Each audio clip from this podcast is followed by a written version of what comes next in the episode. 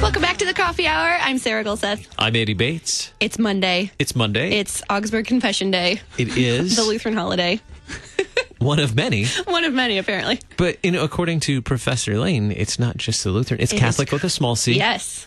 Catholic with a small c. Aren't we so quick to jump in there and make sure we clarify that's a small I c? know. I know. That's probably a different conversation.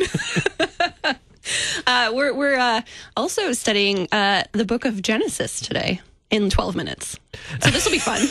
Genesis in 12 minutes. All right, here we go. Here's a That's new challenge. podcast. uh, and in studio, uh, my pastor, which is really cool, uh, Reverend Dr. Kevin Golden from Village Lutheran Church in Ladue, Missouri. Welcome, Pastor. Good to be here. Um, so I'm uh, full disclosure, I'm cheating a little bit because this is actually our Bible study on Sunday mornings right now. And that means I'm cheating because there wasn't a whole lot of prep because this is what I've 'Cause been you've been- doing for a while. been teaching this. Yes. But it was so fascinating. I was like, we have to share this. So I have to ask then, how many weeks are you teaching this course on Uh, Genesis? we shall see because what we've been doing going about five weeks now, and I just wrapped up Genesis 1. so we're so going to now pack we're this ready. into 12 minutes now, 11 minutes. Yeah. Yes. So I think I think the proper question is how many years we're going to be studying Genesis. Actually. Yeah. So so it will pick up speed eventually. You'll uh, kind of swallow larger chunks at a time. But uh, yeah, just kind of laying the foundation here for how to handle Genesis as a whole and its blessings and such takes a yeah a little bit of an investment. a fair bit of time. So uh, Genesis and and especially cre- the creation story. Um, it's something that we learn about a lot. Probably one of the first Bible stories we learn about, you know, with Christmas and Easter, we learn about creation. Um, I, what I find fascinating, though, is that every time you um, study it, there's something new. Um, but is that is that a reason to study Genesis more? Are there other reasons to study Genesis sure, more than yeah. just when you're Yeah, a little and that's a good reason to study anything in Scripture because, hey, uh, every time you open it up, there is a new insight, uh, and even things maybe you picked up on before, uh, based upon what's going on in your own life, has a new application, new significance for you. So, pl- reasons aplenty. One of those that I- I would just say is a cardinal reason to continually go back to Genesis, especially the creation account, is because this is foundational for the whole of the biblical narrative. So, uh, if you want to understand how the whole of the biblical narrative runs, you got to understand how the whole thing starts. And you can see that very clearly that uh, so much, for example, of what scripture has to say about the last day, about what's awaiting us in eternal life, is uh, about a description of a new creation. So if you want to understand the new creation, you need to understand the first creation, what the Lord did there, and then the fall into sin, which then necessitates a savior, etc. How is Genesis unique in the the writing of Genesis? Um, looking at the, the scriptures as a whole, and then and then zeroing in on Genesis, how is it unique? So I I don't know if this is exactly what you're asking, Andy, but this is where I'm going with it. All right, because this is one of my favorite things to do whenever I'm teaching Genesis, whether it be like in our Bible study. I've also had a chance to teach this a little bit on the seminary level and such. And I think uh, one of the most beautiful things about the creation narrative is when you you put it in comparison to competing explanations of creation, both in, uh, both when you go to ancient creation accounts uh, from other cultures, but then also as you do it today with essentially it's not really an account of creation, but what you could call a an account of uh, how everything got going, and that would be the evolution account and such. And the biblical account is just so beautiful compared to all of those because the others are. Um, well, evolution, for example, it's contingent upon death. It's all about death and uh, how death is necessary so that you can have supposed uh, progression in the evolutionary process, whereas the biblical account is all about life. All right, it's far more beautiful. Um, the ancient uh, accounts also that were in the ancient world regarding creation do not hold a, a candle to the biblical account in part because of how it views not only who God is, but also who humans are. And the biblical account says, first of all, God is righteous, but also that God is loving. Why does he create everything? Simply because he's a loving God and he wants objects for his love. And so Sarah will remember this is one of the things I hit on a bit um, that if you want to understand why God created everything, take a look at First John chapter 4, a very famous passage, God is love. Now, God is love. Well, that is a wonderful passage, but it also asks for more information because if I say I love, what are you waiting for? Ooh.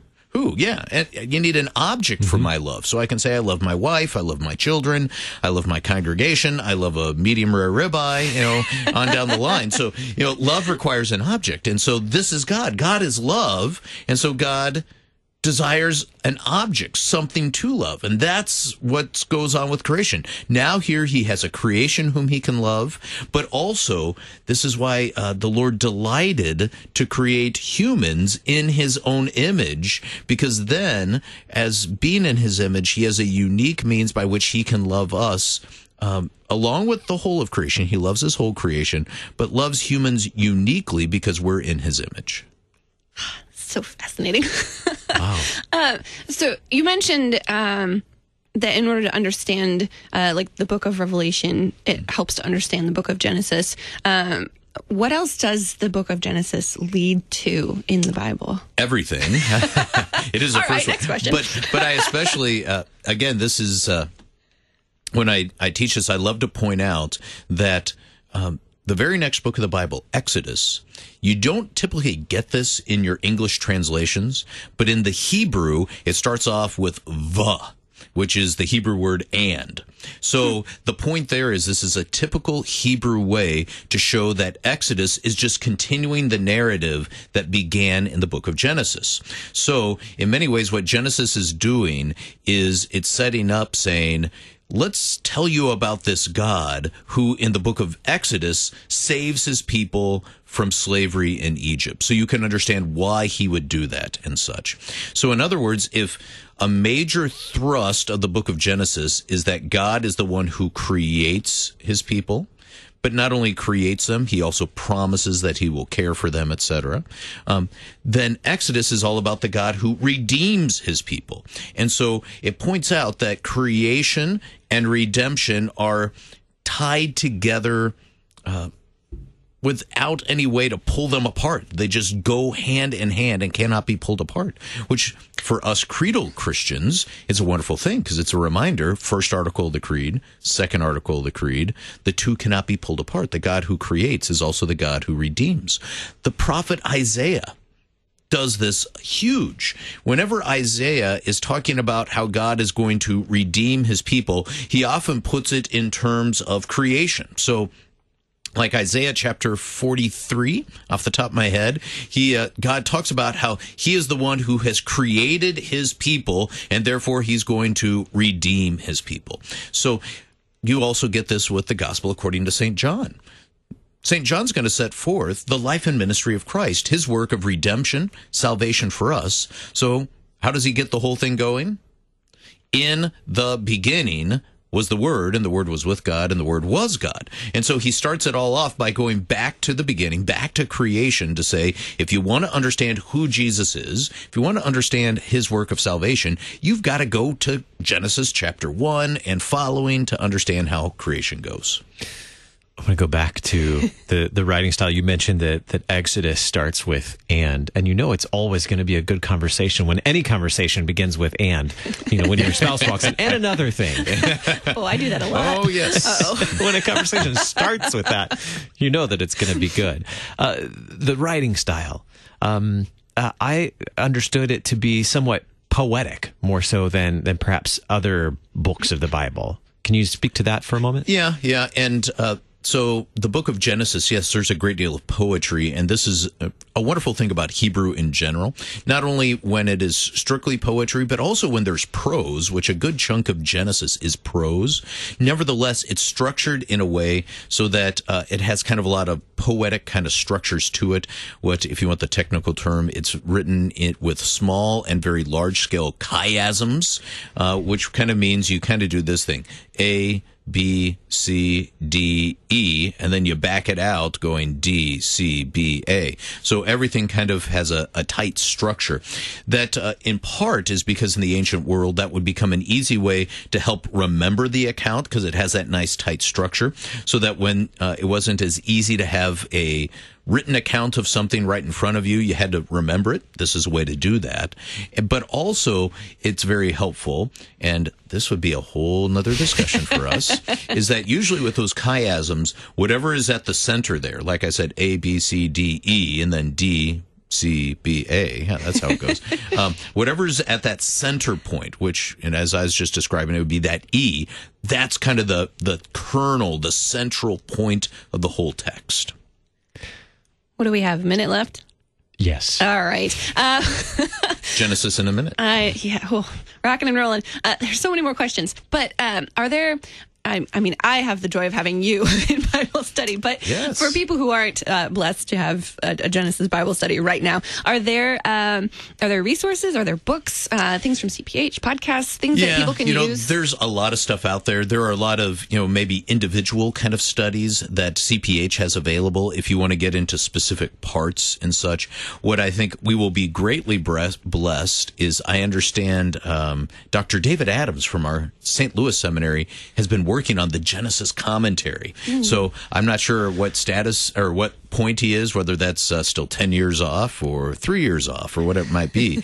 but uh, he's, he's a phenomenal scholar, so that will be a great blessing to the church. Um, but yeah, there's a lot of resources out there. Um, some are better than others. yes. Do you have a favorite? Um, I know that's like asking yeah, a favorite hymn yeah, musician. Yeah, yeah. Um, well, you know, there is a standard uh, resources. The New International Commentary on the Old Testament tends to have they have a high view of Scripture. They miss out on a lot of uh, theological sacramental elements that we would greatly appreciate, though. Uh, but nevertheless, still a helpful resource. All right, there we go. Reverend Dr. Kevin Golden, Village Lutheran Church in Ladue, Missouri. Thanks for uh, thanks for coming in and chatting today. Good to be here. Yeah. I've learned so much. I know. And it was only 12 minutes. Right? Thanks. Did it. You're listening to Coffee Hour. I'm Andy Bates. I'm Sarah Gulseth.